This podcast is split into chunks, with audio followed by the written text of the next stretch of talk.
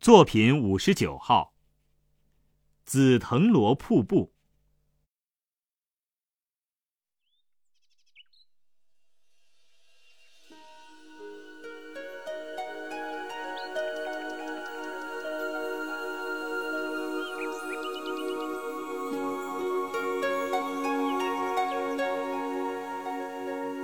我不由得停住了脚步。从未见过开得这样盛的藤萝。只见一片辉煌的淡紫色，像一条瀑布从空中垂下，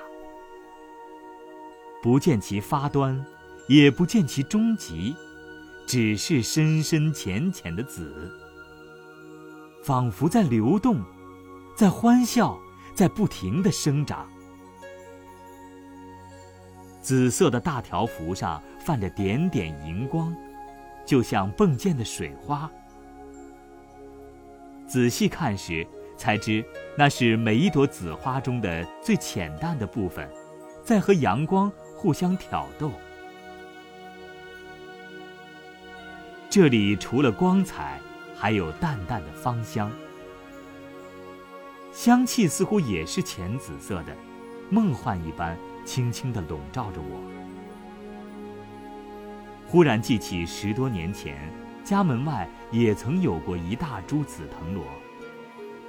它一傍一株枯槐，爬得很高，但花朵从来都稀落，东一穗西一串，伶仃地挂在树梢，好像在察言观色，试探什么。后来索性连那稀零的花串也没有了。园中别的紫藤花架也都拆掉，改种了果树。那时的说法是，花和生活腐化有什么必然关系？我曾遗憾地想，这里再看不见藤萝花了。过了这么多年，藤萝又开花了，而且开得这样盛，这样密。紫色的瀑布。遮住了粗壮的盘球卧龙般的枝干，不断的流着，流着，流向人的心底。